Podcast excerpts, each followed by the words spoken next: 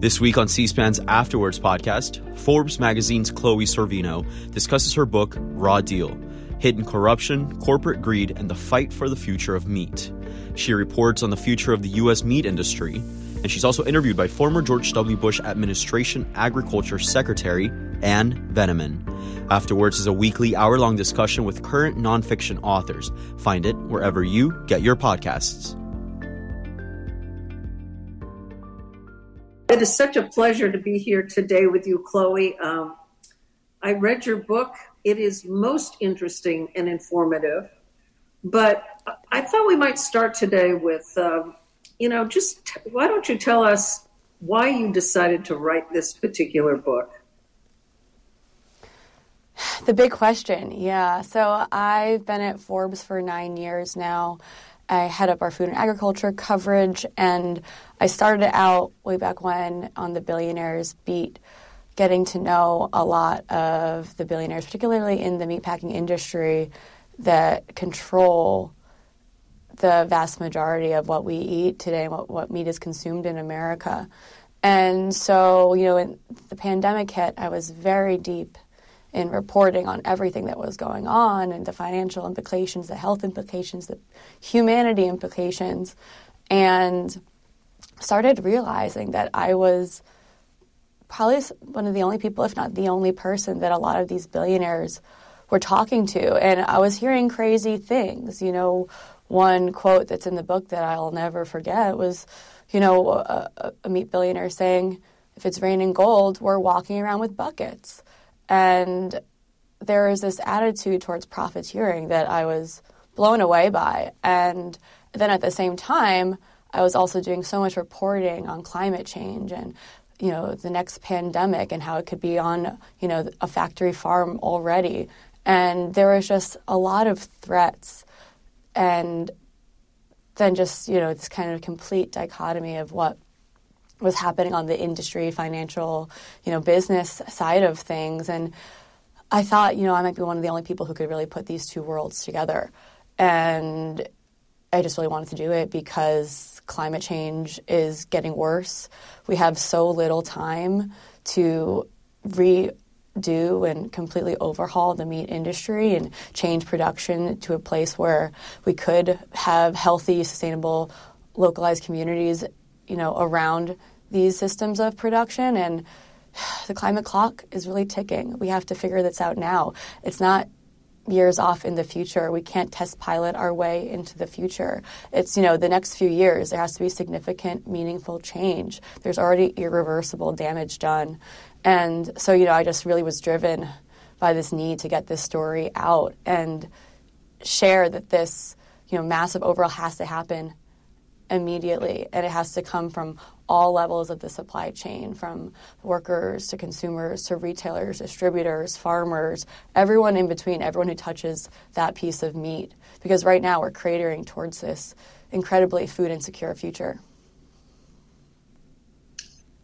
Well, that's a fairly grim um, assessment of where we're going, but it's a call to action as well. And so, let's go back and, and address for a minute the fact that um, the pandemic, I remember during the pandemic reading all of these stories about how, you know, workers were getting sick, they didn't have enough protect or uh, personal protective material or equipment to really um, be safe in the in the in the uh, in the workplace, but it was considered an essential workplace.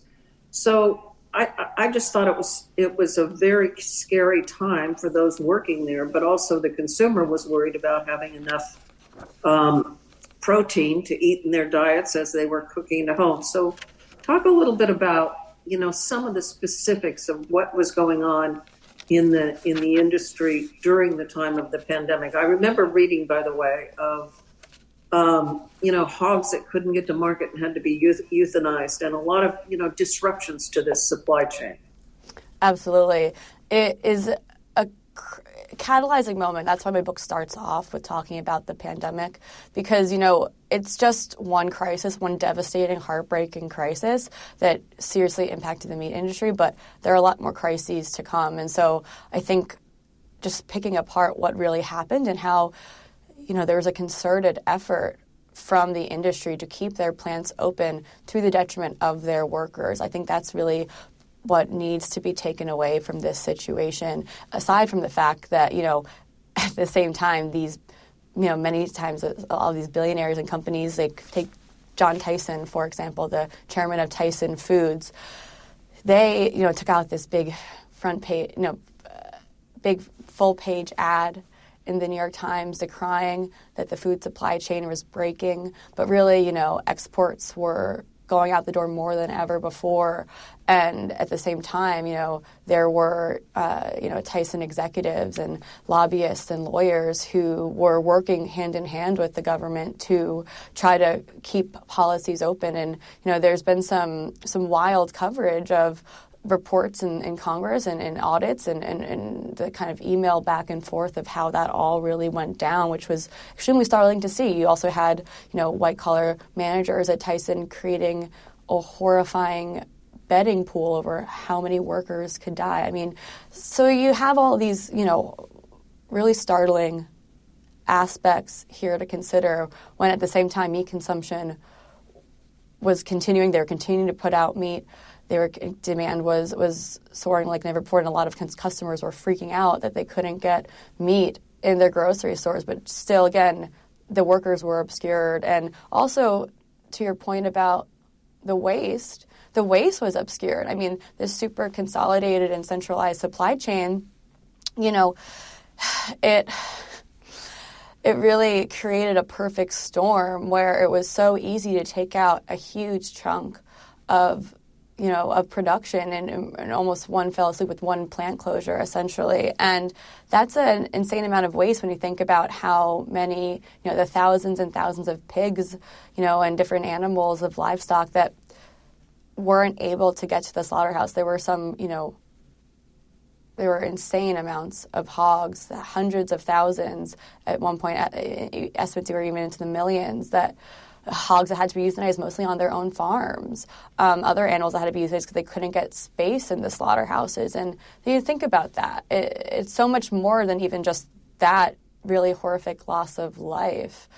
It was all the industrialized corn and soybean that was wasted too. You know, the millions and millions of tons of these, you know, highly, you know, chemically produced crops that you know, have been harming environment and then were fed to these animals that then ended up not even being consumed at all and, and oftentimes, you know, rotting eh, in, in waste dumps. And so it's just a horrifying amount of, of waste in a, in a system where obviously there was also hunger skyrocketing, you know, food bank lines going down, you know, miles and miles of cars and a lot of people really hurting, especially, you know, starting out them and it's continuing today uh, from just the massive food price inflation that's arisen from a lot of these backups and supply chain issues and disruptions that continue to happen as an after effect from this pandemic. And again, I think it's important because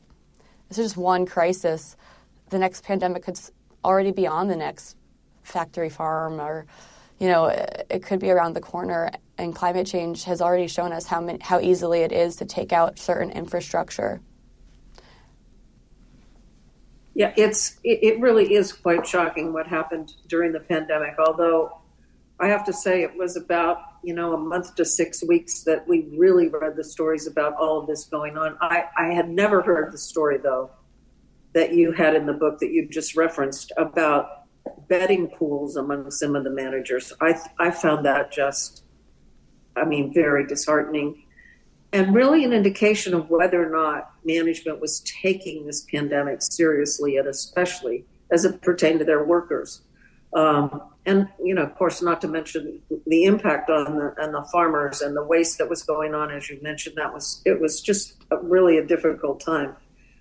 One of the little stories you had in relation to this was you had a phone call with Temple Grandin, and you might tell folks who she is. I had the opportunity to meet her at one time, a very impressive woman who really knows the livestock industry well. Can you just rec- recount that little uh, uh, discussion you had with her about what was going on during the pandemic? Yeah, so Temple is an icon, a true legend Uh, her biopic has Claire Danes playing her. Uh, she's an autism advocate and a food systems advocate. She's you know, been a part of the meat industry since the 1970s when she was, you know, kind of upgrading and creating better cattle handling systems.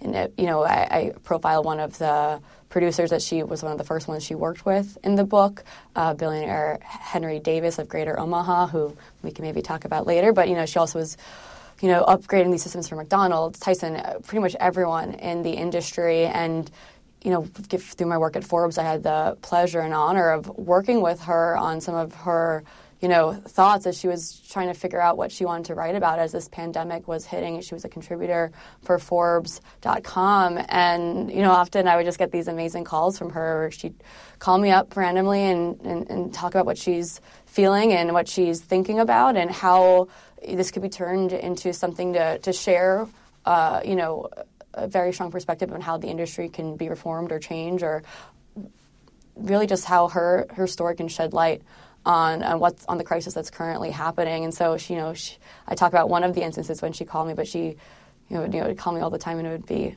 great every single time. And so, she told me this story that really stuck with me and was a crystallizing moment for me as well through my reporting. And essentially, she talked about how a few years before the pandemic you know, she was trying to get back um, to her home in Colorado, kind of close to some of the ranch lands in Colorado, and this big storm had completely hit, and she couldn't get home. She couldn't go on the highway where she needed to go. She couldn't get through the back roads. Pretty much everywhere she was getting to was flooded. The streets were flooded. She, there was they were impassable, and so she actually got to JBS's, you know, one of the big feedlots out by Greeley in Colorado, and it was a big moment for her because she said she saw the water lapping at the gates of this feedlot, and that's the moment she realized that big is not bad, but it is really fragile. And these centralized systems that have been erected pretty much through her career and the timeline that she's been in the meat industry have made it, you know, completely vulnerable. Well, you know that that reminds me. Um, that story in terms of how big fragile how big is fragile. You you had a sentence in the in the book that said the meat industry is one of the strongest concentrations of power in the nation. Um, talk a little bit about that and, you know and and the fact that you you really discussed how much of the meat industry now is foreign owned. You talked about corruption in in the meat industry. Um, i mean that was a big part, I think, of your first chapter of your book. So, talk a little bit about the, the this concentration of power. Yeah, so that's really where I kind of started off on this journey of reporting myself because you know I was on the billionaires beat doing valuations for the networks you see on the signature lists and realizing that there was just such a consolidation of wealth in the meat industry and that it was really you know almost entirely controlled by a, a you know a handful of a few individuals who had amassed major wealth via inheriting, but also some via entrepreneurial, you know, pursuits and mergers, acquisitions, and consolidation themselves. And so, you know, these industries have been consolidated for quite some time, but there continues to be acquisitions are considers continues to be drivers of more consolidation, which is what I really wanted to make sure people understood. Uh, so, you know, just to take a step back, you know, the beef industry, 80% consolidated. Some estimates even have 85%. Pork, 70%. And when my book went to press, chicken was at 50%. And now it's even higher at 60% because one of the potential mergers uh, was officially put through after some antitrust scrutiny. And so, you know, this is extremely centralized. You know, the kind of typical antitrust rules are that, you know, 20 to 25%, that's already con- extremely, considerably consolidated industry. And so this has a lot of ramifications on both sides of supply chain from the producers and what they're getting paid and how much of the dollar that eventually spent on that meat that they're able to retain but then also it, it impacts you know the, the power that meat packers are able to go up against with retailers and as they're trying to sell meat and kind of maintain as much profit as possible. But really, this consolidation has overall, you know, helped big meat packers get even bigger. It's pushed out a lot of the smaller competitors. A lot of them went bankrupt through the past, you know, several decades, and a lot of that is because these bigger meat packers and you know, working through only a few, you know, fewer plants but bigger plants, they were able to, you know, eke out and withstand some of the hardships like drought and market price commodity fluctuations and other you know aspects of the business that just the smaller players couldn't compete with. And so what we have now are these in several regions extremely uncompetitive markets and a lot of power that meatpackers are actually able to control based on you know what they're paying their producers and you know how, what they're buying, how much they're buying, where they're buying it, all of these different things that you know have helped them maintain an extraordinary amount of profits in the past few years. It's really been growing. And and you talked a lot about um, in the process of them growing, there have been um, investments in the meat industry by foreigners, basically. Um, the Brazilians have invested uh, significantly in the beef industry and others as well. Uh, the Chinese have invested in the pork industry. So, talk a little bit about, you know, what the meat industry looks like in terms of foreign ownership. Yeah, you really have an emerging, you know, power struggle here. And I think there are many folks who see this as a grave national security risk, especially when you think about climate change and pressures that are to come as more crises hit. You know, the pork industry is 45% controlled by foreign owners. Two of the top four are foreign. Uh, JBS is a Brazilian meat packer, which the book goes into a, the kind of wild story of how JBS took over the American meat industry just in the past decade through, you know, this bribery scheme that maybe we'll, we'll, we'll, talk about in Brazil. But you know, there's also Smithfield, which WH Group in China purchased, and you know, so that's that's a that's a big one. Another one of the big ones is that actually more than 50% of the chicken industry's genetics come from one German company, and that was another shocking revelation for me. Um, and you know, there's a lot of bills and different advocates in the U.S. that have been hoping for less foreign ownership of farmland, for example, but I think no one's really talking about the actual assets, the actual infrastructure, and the contracts and the sales teams too. That you know a lot of the foreign billionaires are acquiring and are increasingly looking towards too in the U.S.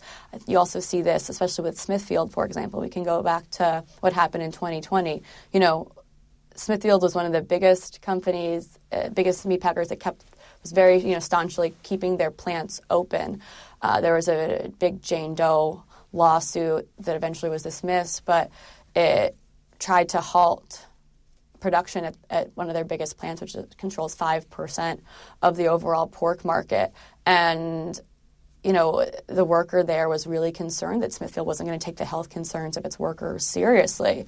And they fought very hard and eventually, you know, we're able to keep that plant open and keep it having exports soaring across the world, but particularly back to China, where they've been seeing increasingly de- increasing demand for meat and particularly Americanized style pork. And you know that's important for several reasons, but particularly take a step back and talk about climate change again. You know, meat consumption must decrease overall, but right now, you know, UN projections, all the big projections have demand growing a lot there are several different cases out there, but China is one of the biggest places and, and, and kind of global export you know some of the more emerging markets are some of the biggest places for meat consumption to be you know expected to increase and so i think you get into this like fundamental question of climate change and how really you know foreign ownership or competing interests may one day you know, be at odds with what needs to happen on a localized sustainability level. Yeah, I, it's it's really quite incredible um, how there has been, you know, so much global integration of this industry, uh, particularly around the protein production. Um, but you just kind of teased us with your with your uh, statement about JBS in Brazil and some of the things that happened there, including I know you had a a story about how there were payments to three different presidents of Brazil, and I think you know people ended up in prison for a while. And so, talk a little bit about the JBS story and the, sort of the impact of corruption on the industry.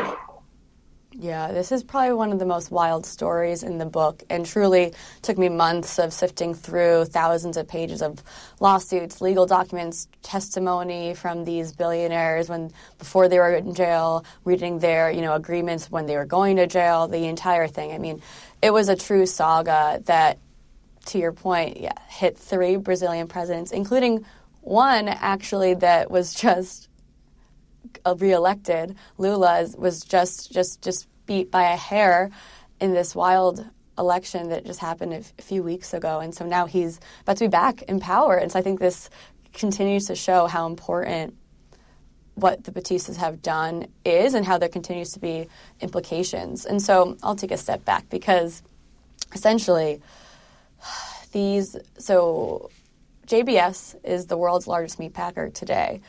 It started out as a very small family owned company in Brazil that worked its way as Brazil became a bigger economic co- country and they, you know, they became pretty sizable. And the third generation came in to near twin brothers, Joesley and Wesley Batista, and they had these global ambitions like no one really had ever seen before. And they are the driving factors of, of how JBS took over the American meat industry and became a huge driving force of consolidation to this day.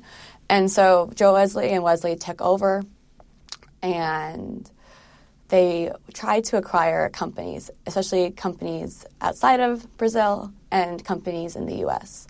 But they needed money and they needed backers. And so Joesley eventually kind of got on this kickback scheme to have access to one of the finance ministers that was offering low cost loans. And that started for them around 20, 2004. So it was very early on. Eventually, that relationship of bribes and other bribery relationships that just kind of, you know, paying off fixers here and there to have access to a loan officer or even maybe you know, eventual President Temer. That all it all started and then it got very serious because the deals ended up getting way bigger. The billionaire Batista brothers became billionaires through some of these major deals in the US that they ended up acquiring. There were several kind of key deals in the U.S. that some of these, you know, illicitly gotten or ill-gotten funds were, you know, used to acquire these companies. Swift, the iconic beef packer Swift, was the first and the biggest. There were investigations afterward that said 362 million dollars of kind of ill-gotten gains were, were used to make that acquisition. That was the first one they made in the U.S. And then it got more and more. And so for every one of these deals, they were giving a kickback back to the finance minister, who eventually the Batista brothers realized, you know, he had actually been running this scheme not just for himself, but for the Workers' Party of Brazil, which, you know, was at that point, you know, Lula had been president while, very, very beloved president, and then his handpicked successor, Dilma, was getting into power. And so you have these crazy stories I uncovered of Joesley Batista doing these bribes and making these U.S. acquisitions happening, and at the same time, you know, giving major kickbacks. You know, if there was another acquisition, Pilgrim's Pride in the U.S., one of the big chicken processors that they, the JBS still is a majority owner of today that was another one of these deals. And the kickback for that deal which was 800 million overall the kickback was 55 million dollars that went into a US bank account. And so there's a lot of these deals and bribes that were even happening on US soil. There was a 1.5 million dollar apartment in the US that was used for another one of these bribes. And eventually it kind of ties back into Brazilian politics because they thought this was just, you know, one off kickbacks, bribes for this person who was amassing wealth, but actually in reality, there was this political motivation. And so around 2014, the all these kickback funds that Joesley had been, you know, holding for this minister, the minister said, We have to put this to use now. And so Joesley started doing these thousands, you know, uh, lots and lots of different political donations via you know, hidden via different things like cattle invoices or even like the transfer of one of his helicopters. And it was all at the direction of this minister who was telling him to be supporting certain people or giving payments, bribes to other politicians so that they would support, you know, the, this party.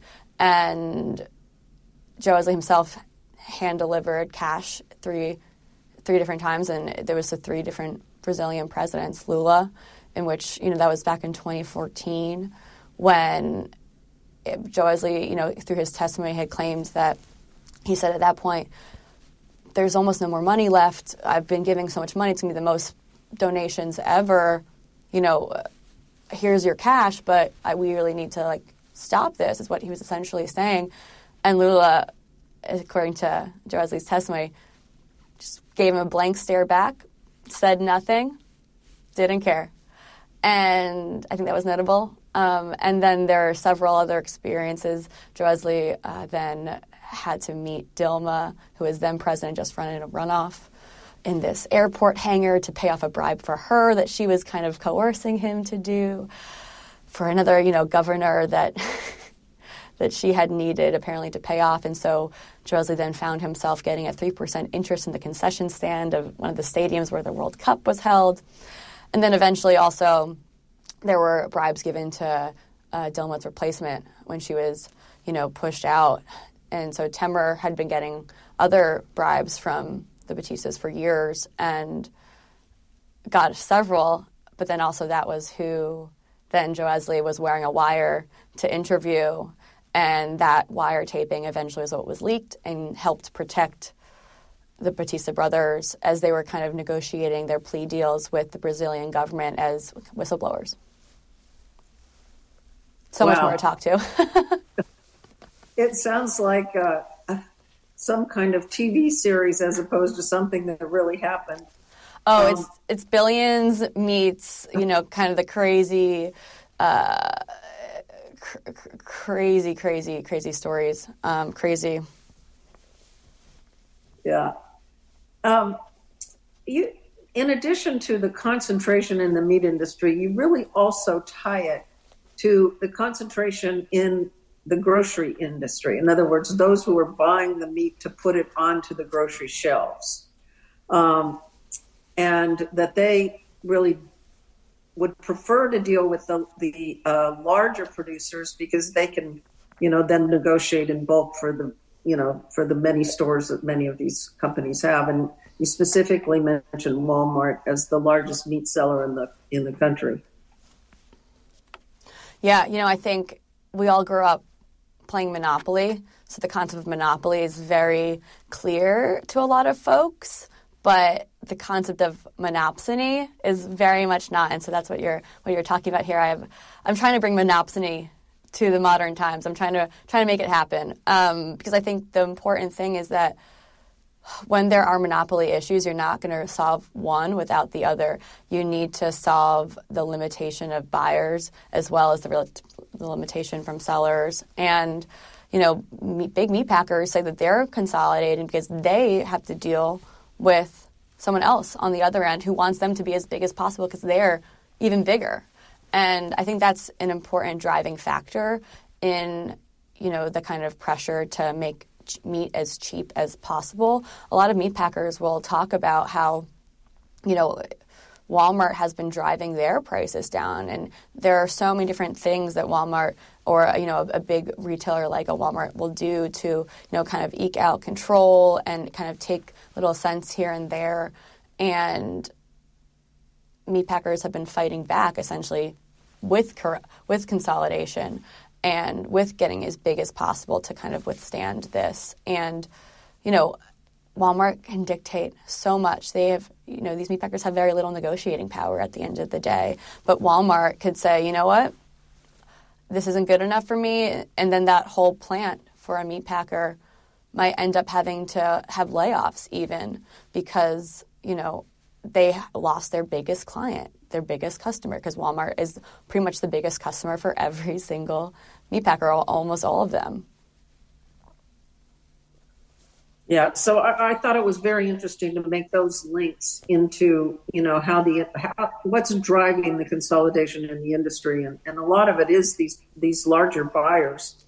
Um, well, to that point too, uh, I will say that you know there's now a new merger that's up for debate between Kroger and Albertsons. You know, the the one and two or the two and three, depends on how you rank them with Walmart, but there's a lot of antitrust scrutiny around it, but you know they're saying themselves that they need to be bigger because of the pressures from Walmart and the pressures from you know having such big suppliers. So I think it it continues to have ramifications for how we eat today.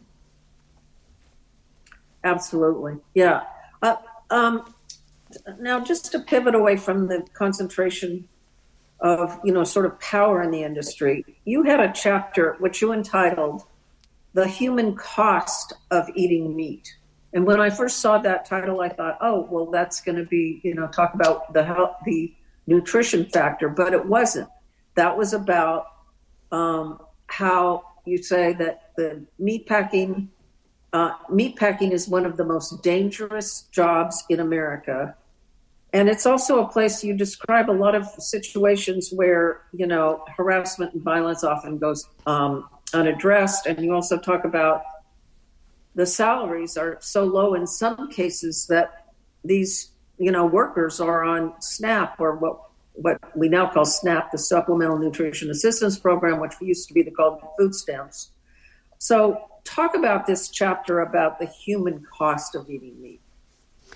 Yeah, thanks for that. You know, I think overall the bottom line is that big meat packers are perpetuating poverty among their workers often, and they're also perpetuating or, you know, letting violence and harassment and sometimes even discrimination go unaddressed in their plants. And there are just so many there are so many different ways that workers are impacted by the kind of negligence of you know how this industry has grown over time. And I talk about several different specific lawsuits and different cases of one's a, a, case of you know harassment and discrimination on religious grounds. Another is cl- class actions fe- featuring racial discrimination of some hor- with some horrific horrific examples.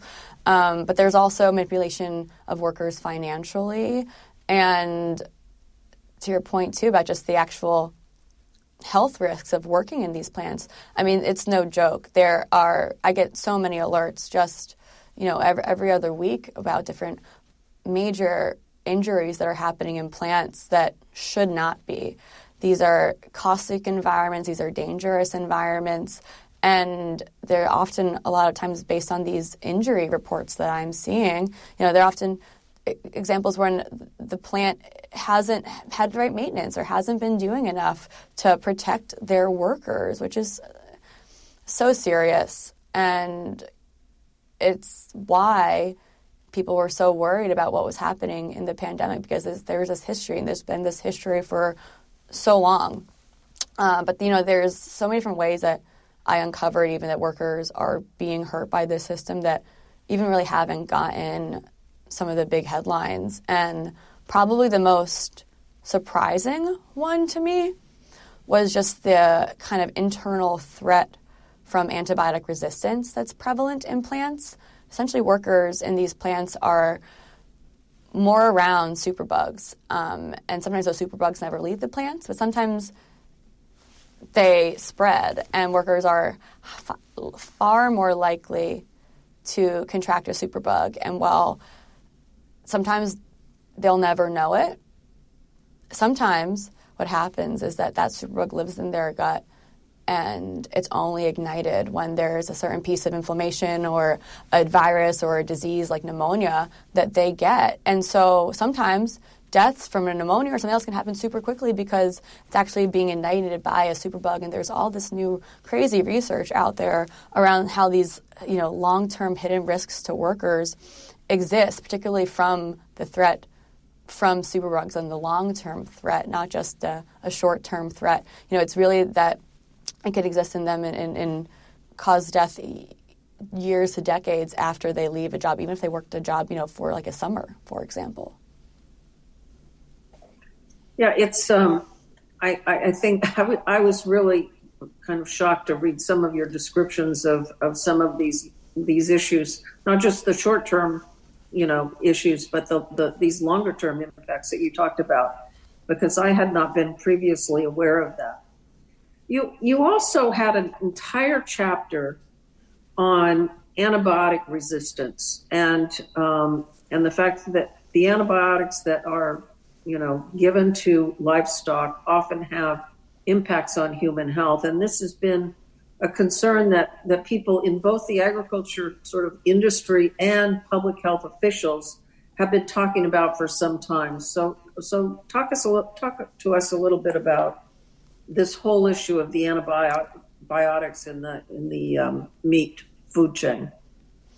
Yeah, I think aside from what I just talked about with workers, there's two kind of main levels which are deeply concerning about antibiotic resistance and the continued spread of antibiotic resistance. And just to take a step back, you know, livestock are often given antibiotics to promote growth and for quicker, faster, more efficient growth, which is why they, there's been a lot of regulations to try to curtail sales for particularly for growth, although there's been a uh, bad data out there, and what is out there shows that you know a lot of this change has plateaued, if not completely almost reversed itself, and so that's a problem because the threat of antibiotic resistance is probably one of the gravest threats to public health we face, especially as the globe gets hotter.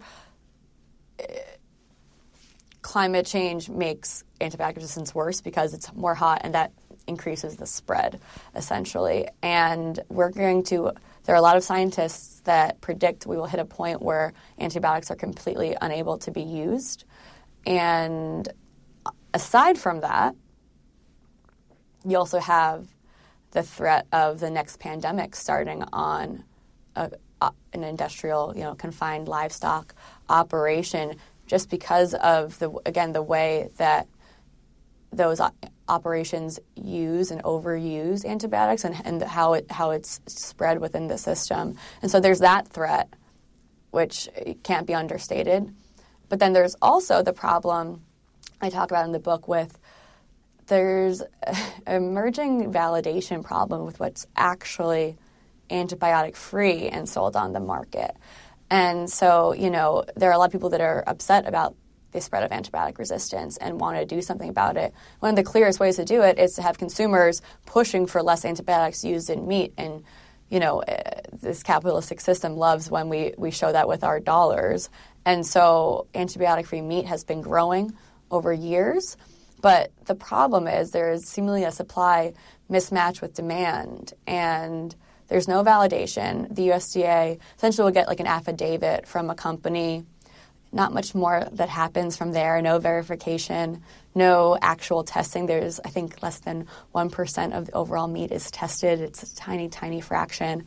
And you're now having lawsuits coming out, class actions, and different watchdog groups coming out and saying, you know, this meat I bought at Whole Foods that says it's antibiotic free actually tests positive for antibiotics. And that just creates a whole host of questions and concerns because there needs to be a validation. There needs to be a way to ensure that these animals aren't actually being treated with antibiotics. And obviously, when an animal gets sick, they need to get antibiotics. I'm not saying that there should be no antibiotics used at all, but there needs to be a clear way to have this have transparency and accountability, and it's as simple as that. Yeah, I, I, do think this is an issue that that um, many have talked about for some time, and there's been a lot of concern about it. Now, I want to. Um, now, you've talked throughout this conversation about the impact on climate change of the livestock industry. Um, and you have a, t- a chapter entitled How Climate Change Will Upend Industrial Meat. And, I, you know, you also talk about the importance of soil health. And, you know, there is the whole question of how does the food system become more sustainable, and particularly um, the livestock industry. Yeah, I mean, uh, on a fundamental level, meat has to change. There has there needs to be less produced overall, uh, and there also needs to be the systems of production need to completely change. And so, you know, the systems of confinement need to end. I would like to see more meat produced in systems of adaptive multi multi paddock grazing, um, where soil health is a priority, where biodiversity is a priority.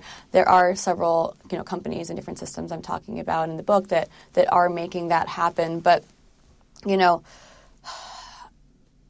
the corn and soy and the feed that goes into these animals alone makes it extremely unsustainable, and it doesn't need to be that way. Meat, livestock, they didn't always need to consume that type of food, but also as much as they currently do. That's number one. Number two, though, climate change and a warming planet actually makes those crops less nutritious. Let alone, it's going to make those crops have far more failures and not meet the production goals that they already have. I mean, this year alone, drought and extreme heat has completely killed the soy and corn crop, and projections are far off. It's a, it's been a very bad year for many many farmers, and that's only going to continue because it's only going to be harder to farm. And you know, on top of that, I think about water a lot. Cows, particularly, consume a lot of water. There's at the same time already access issues with water. There's a lot of pollution in so many of the country's waterways. The Mississippi is receding. There's drought on more than half the country, and water is going to be is going to continue to be a key resource for livestock. I'm already hearing about ranchers in Arizona and New Mexico selling off their ranches because they don't have water anymore, and it's only going to get worse. So, you know, there are just there are so many different aspects of how climate change will attack the resources that big meat has relied on in the past several decades. And at the same time, there's also been, you know, kind of an eating away at the Clean Air Act and the Clean Water Act through, in large part, to, you know, industrial meat lobbyists and different interests in that industry. And they've been benefiting from those regulations being eroded over time. But it's now going to kind of completely come back to bite them. Yeah, I, I, I just want to underscore the importance of water. I mean, I, I live in California. I was at a meeting with with agriculture producers recently, and this is the central issue that's talked about is the the lack of water, how it's going to impact the amount of acres that can be uh, farmed, um, how it's going to impact overall the food supply, and so you know, water is a critical issue that is going going to continue to be of importance um, to the society as a whole, as, as well as to the agriculture industry and the ability to produce food. Absolutely. So, as we talk about um, the environment and the impact of the livestock industry, there are increasingly, uh, and we saw a lot of them, you know, have good sales during the pandemic of alternatives for meat, in particularly the, the plant-based alternatives. These companies that are producing them have had, you know, rapid increases in sales. Um, talk about these alternatives. What are they? Are they better for the planet? Are they be- better for the human? Are they more nutritious? Um, talk a little bit about this this whole plant-based alternative market that has been developing over the past several years. Thanks. Yeah, so this is one of those other areas that I thought my reporting and my access to different investors and just all the different balance sheets that I see could really kind of bridge some gaps with different communities talking about different problems, but not really coming to kind of coalesce. And so, you know, I think while there is this frenzy around alternative proteins and plant based foods, particularly in 2020, and they did see you know, a fair amount of significant growth, taking a step back, the, the, volume that was actually selling was still less than 1% of the overall meat industry. So it really had never taken a large chunk or large bite out of the big meat industry, which I think is the most important part of that mission at the end of the day. It doesn't help anyone if consumption is increasing and plant based foods are increasing alongside meat increasing. It really needs to be a, a one for one. And you know, unfortunately, we're just not really seeing that yet. Sales have completely stagnated in 2021 and into this year. And this frenzied market that had billions and billions of dollars poured into it from investors, you know, really kind of went bust and is starting to show the limitations of all these, you know, too good to be true marketing stories and climate activists, unfortunately. And so, you know, I wrote a lot about how really may not be even better for the earth uh, on top of all of that and it's certainly not better for us as humans.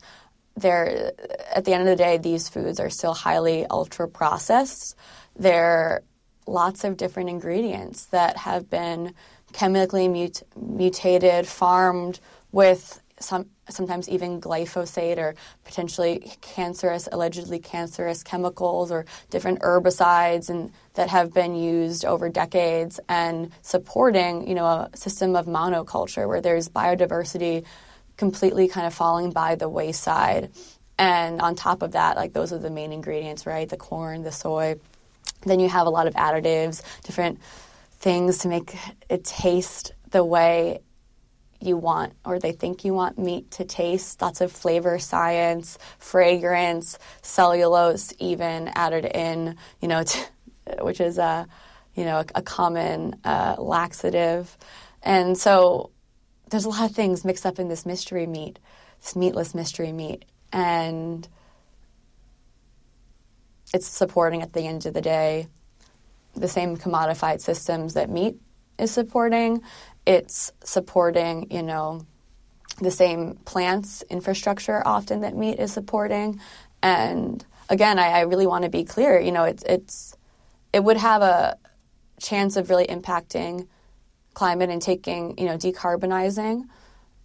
If it were to take a significant bite out of meat volume, it would have to be around at least 15%. It's barely there right now. So there's the chance, but there were just a lot of investors pumping a lot of money into something they saw as a easy hack to a climate change solution that could probably get acquired for a lot of money. And what's now ended up happening is a lot of those investors are writing off their investments, giving up, and tossing these ideas aside. And aside from you know what the actual ideas are about, I think one of the worst parts of writing this book for me was just seeing that time really is running out and we just really don't have the time and energy to waste on false solutions or the wrong ideas or ideas that really investors are just trying to make a quick amount of money off of. Yeah, absolutely. I mean, uh, you do talk about, um, in addition to, you know, the the kinds of, of alternatives that, that you know are made from the corn and soy and, and may not really be that healthy for the person eating it. Um, that mushrooms may be a better alternative. And then there is the other alternative, which is about to come to market, is actually in the market, I think, in Singapore.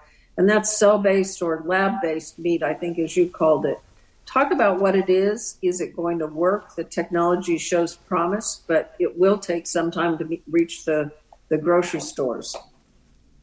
Yeah. So as I said, you know, meat production, meat consumption overall needs to go down. And while I do think there always will be a place for better meat, good meat, more sustainably, nutritiously produced meat to exist, I think by and large the protein landscape is going to significantly change.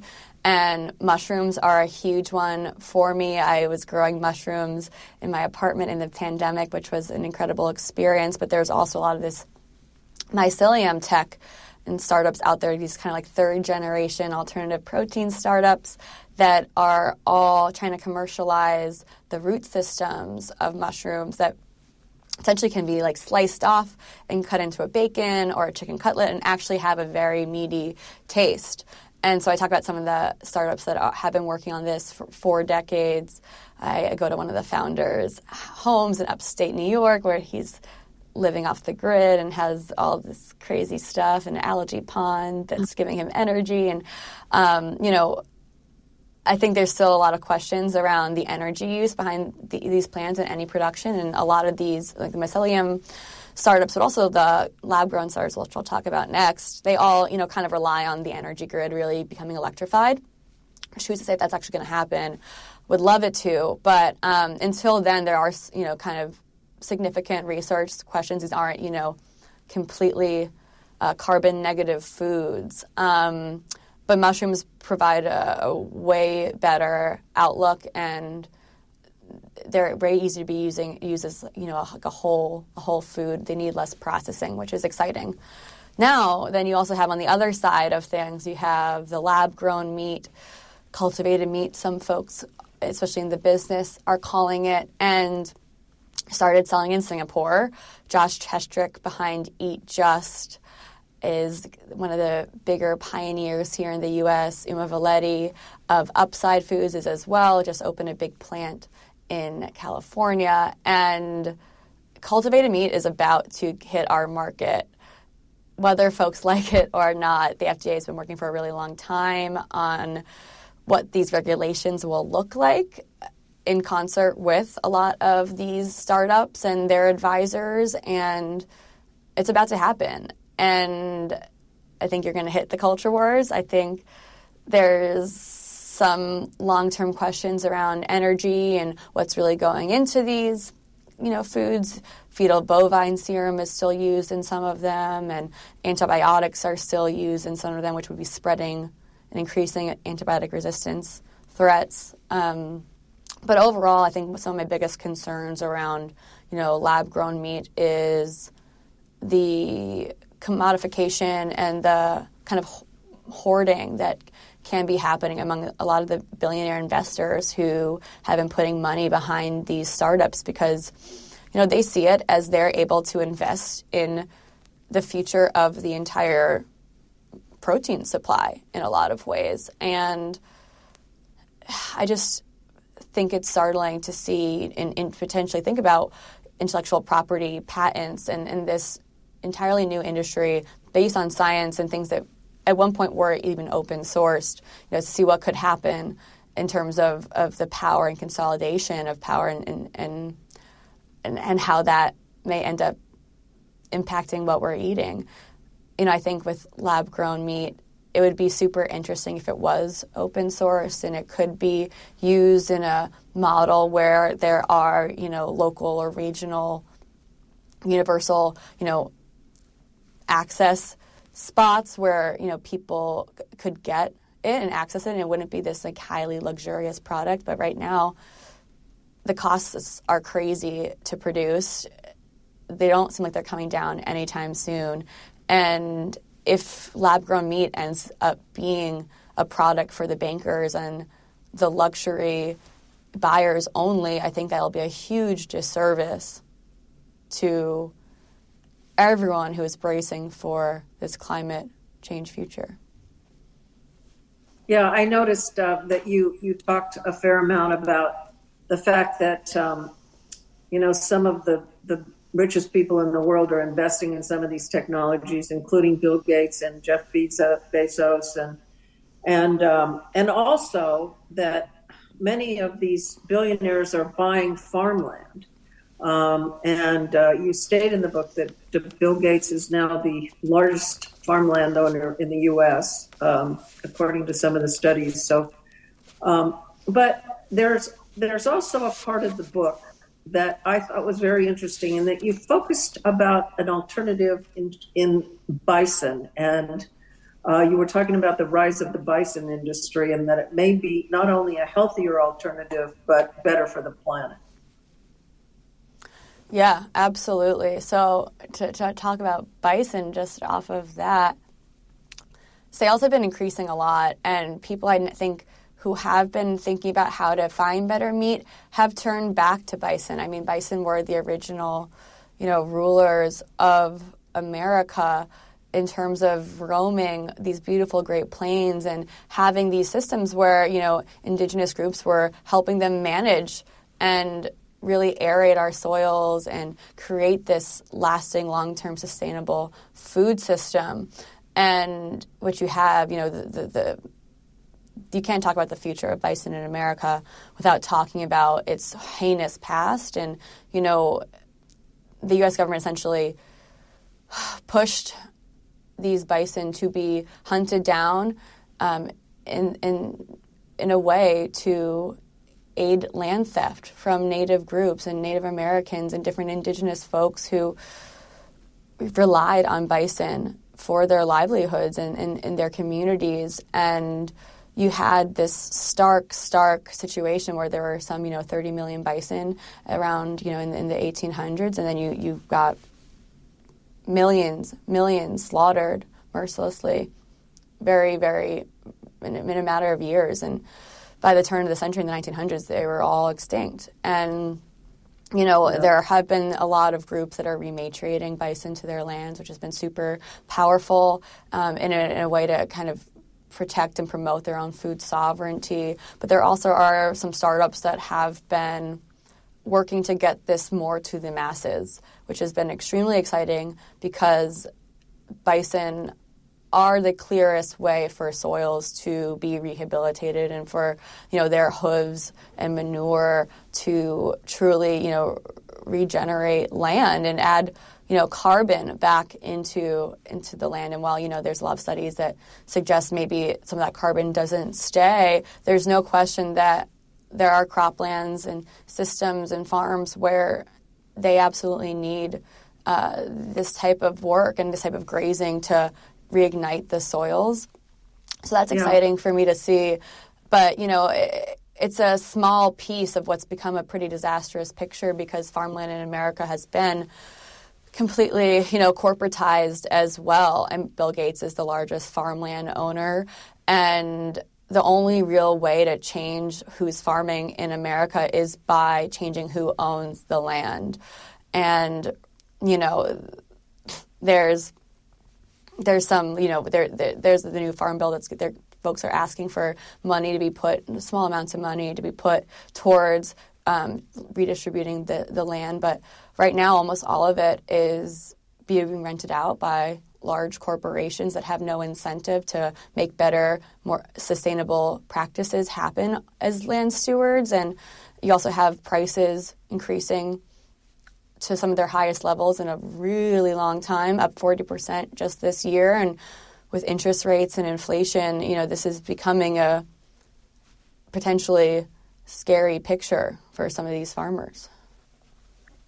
Well, I think um, we are out of time. I, you have given us a great description um, of this book. There's so much more. I would encourage everyone who has an interest in this area to read the book.